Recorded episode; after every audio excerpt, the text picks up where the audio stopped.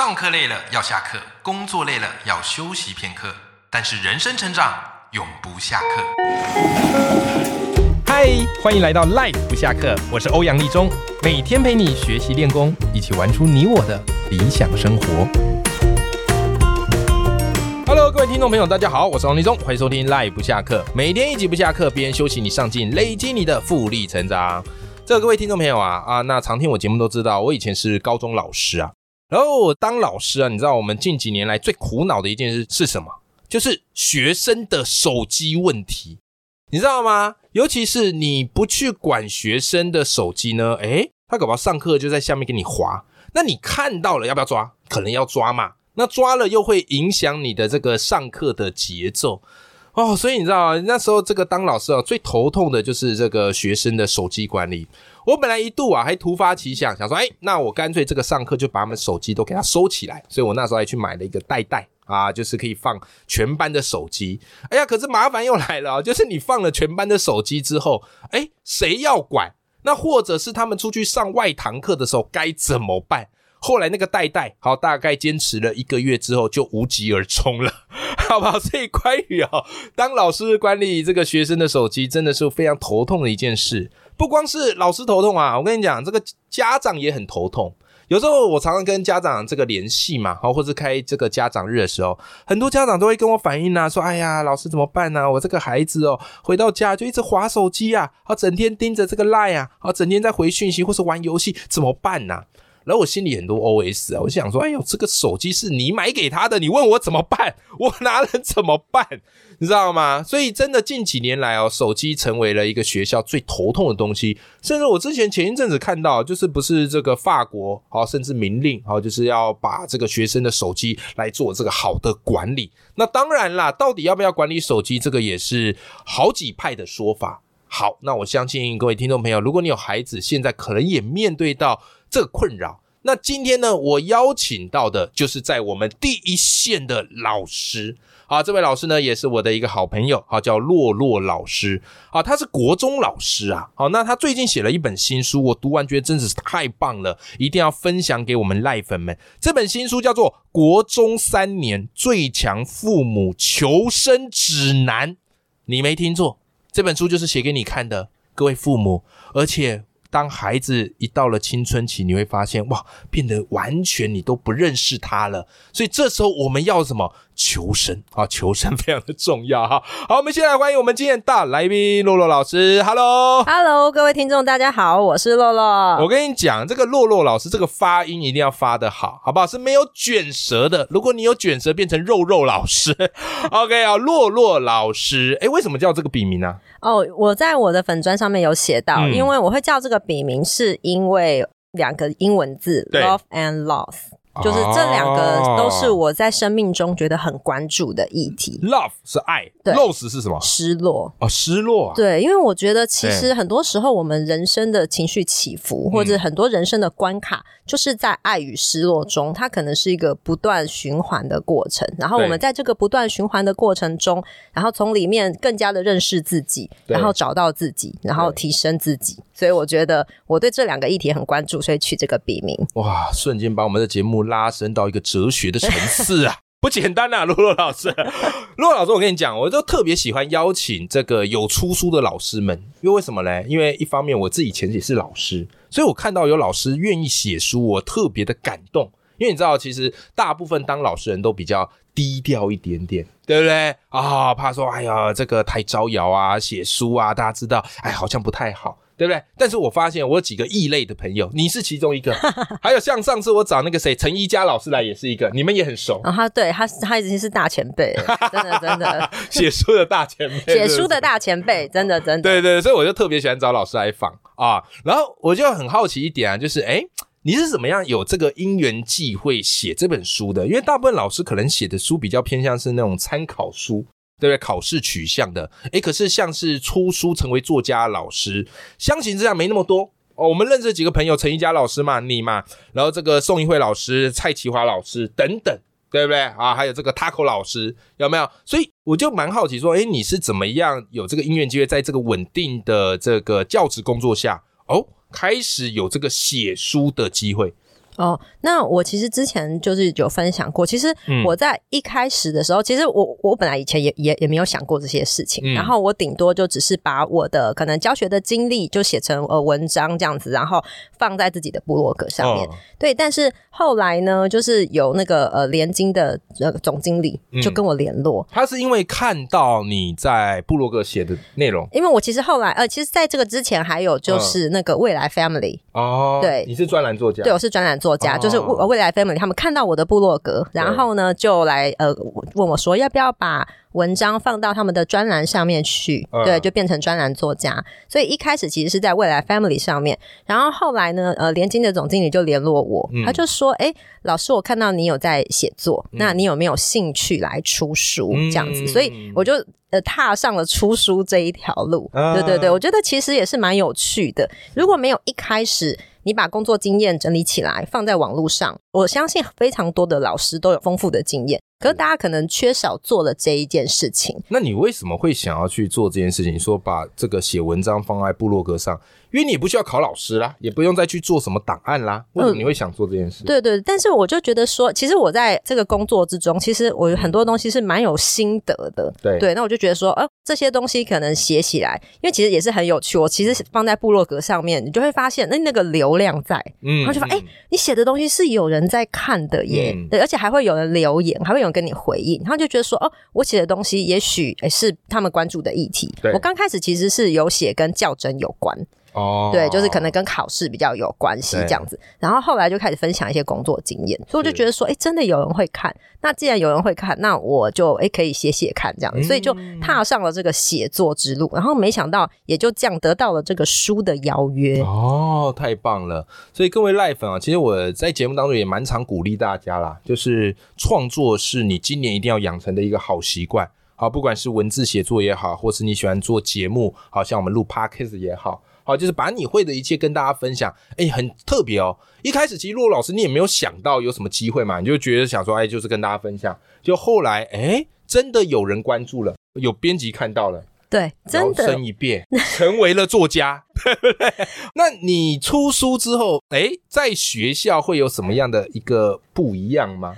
呃，还好还好，我觉得我同事们其实对我都呃蛮包容，也蛮尊重的，这样，对对对，所以其实还好，他们没想说，哎，这个人怎么就是特别跑去出书这样。其实我我觉得我我只是把工作的经验就是做一个整理这样子。我其实觉得啊，我我没有什么太特别的东西，没有什么创建啦这样子。我之前这样一直都有点诚惶诚恐，但是对后来我就有一次去演讲，然后就有老师又跟我分享，他就说，老师你不要这样想，因为呃，也许你会这样觉得。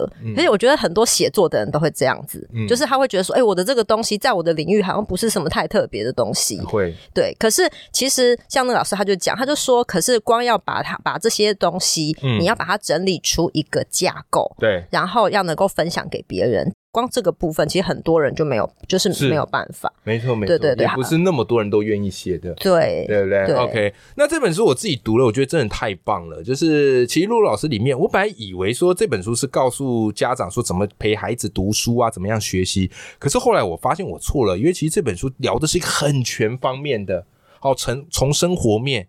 然后再到学习面，好再到交友面，好，所以如果你现在的孩子是正处于国中，那我很推荐你一定要入手这本书。那里面聊聊一个话题，我觉得特别感兴趣，就像是我今天这集节目刚开场的哦，就是聊到这个手机管理的问题。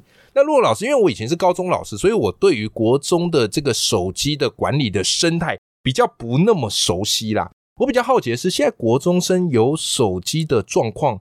普遍吗？我觉得还蛮普遍的。像我们班上，如果呃，我们班上大概三十个人，那其实就有大概二十个同学会有手机，就是大概三分之二的人。那他们会带来学校？他们会带来学校，哦但是国中生就相较于高中生会比较好一点，就是他们比较不会呃。光明正大，光明正大的划手机，所以我们比较不会有这类的困扰。对，那现在国中普遍在手机管理上，大概会采取什么样的一个措施啊，或是态度？像呃，我们学校的话，就是大部分的老师会有一个手机收纳盒。嗯，对，就是那，就是现在你在网络上都可以买得到的，就是每一个，就是每一个手机可以放进一个洞。这个停机坪，没错没错，就是让大家把你的手机好好的停在那里，对，是对让大家可以专心的上课，哦，然后下课还是放学在哪里？放学再拿回去。所以他一早带来就放进这个停机坪，然后下课再把它带走。对对对，没有错。哦，啊，学生不会该哦。学生其实还好诶，因为他们、嗯我觉得他们基本上都还蛮乖的，而且我们其实会在一开学就跟家长先沟通，就说、呃有没有家长反对这件事。嗯基本上大部分家长不太会反对，对了，所以他们就把它放在里面。哦，对对对了解了解。OK，因为我们高中只要一管这个，哇，不得了了。哦，可以想见，对对 可以想见。其实讲个题外话，国中生也会有一些小小的出逃，可以哎可以给玩这样子。譬如说每天都要交手机嘛，哎然后就可是还是会有人上课划手机啊，怎么回事？他不是有交手机？对，哦还有人曾经交过皮套，对，啊，皮套这样重量称没有，因为它是放在里面啊，啊他是放在它的停机坪的位置啊，没有人注意到那只有壳。对对对对对对道高一尺，魔高一丈、啊。对对对，，小朋友他们的把戏也很多。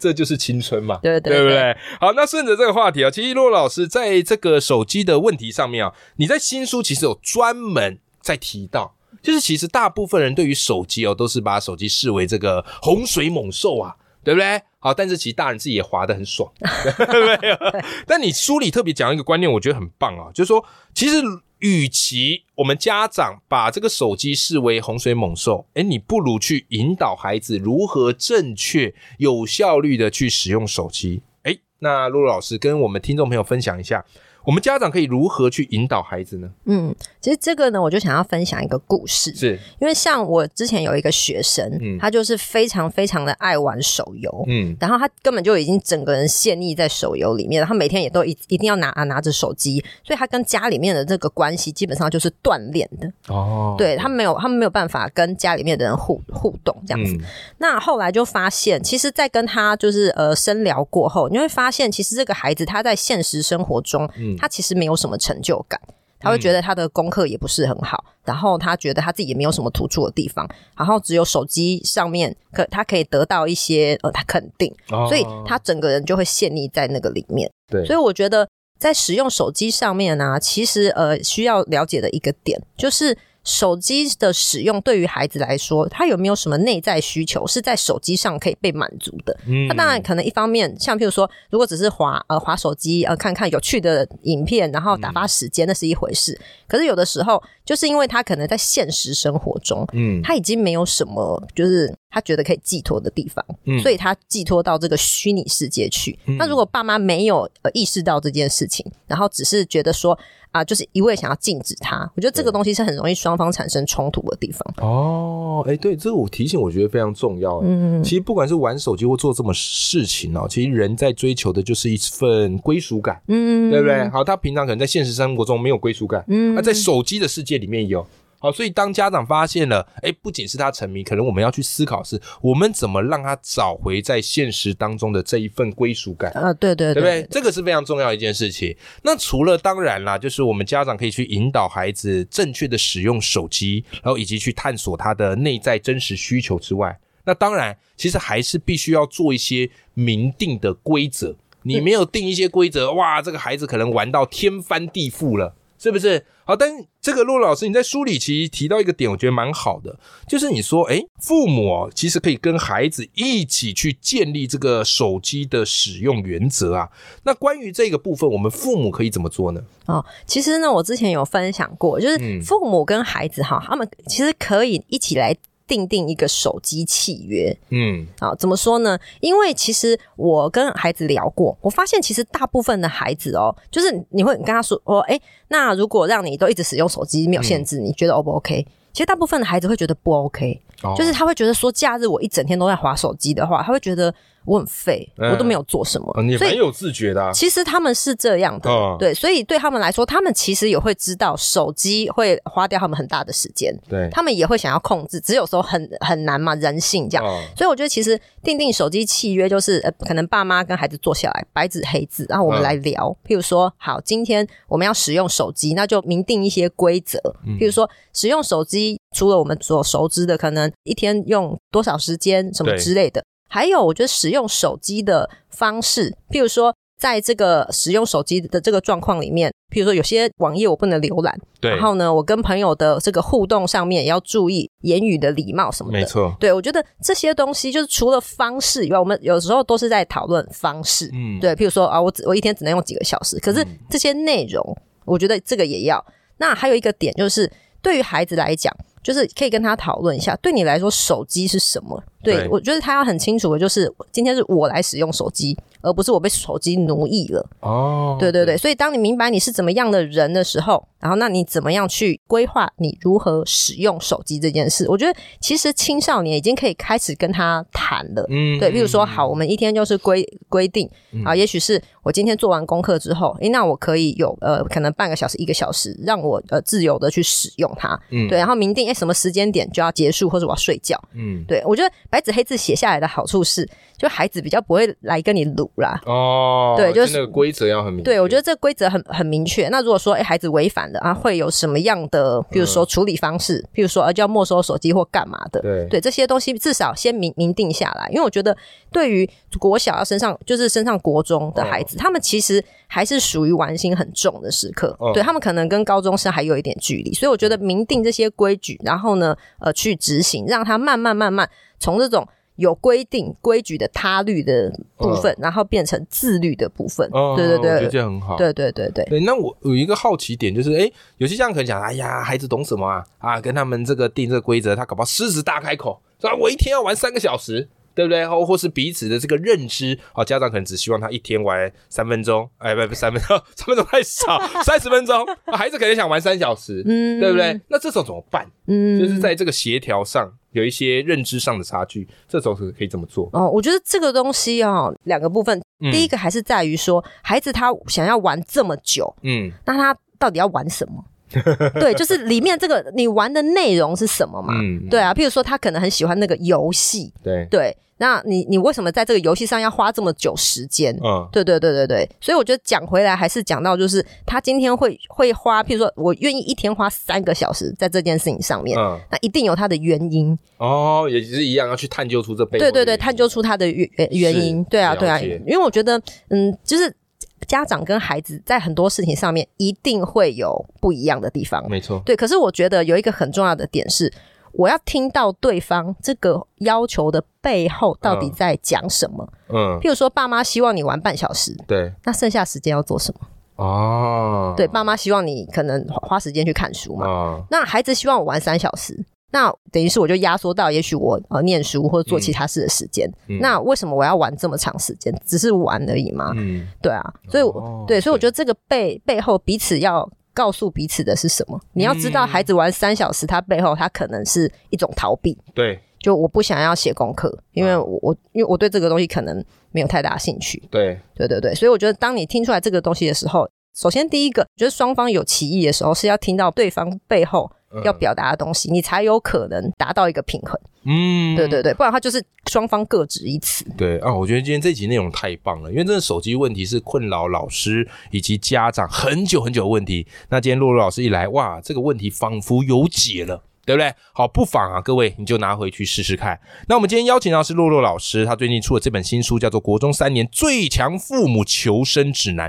能不能成为最强？嗯，这个可能要各凭本事，但是至少，哎，我们懂得怎么样跟孩子好好的沟通，这就是我觉得这本书可以带给我们最大的一个力量。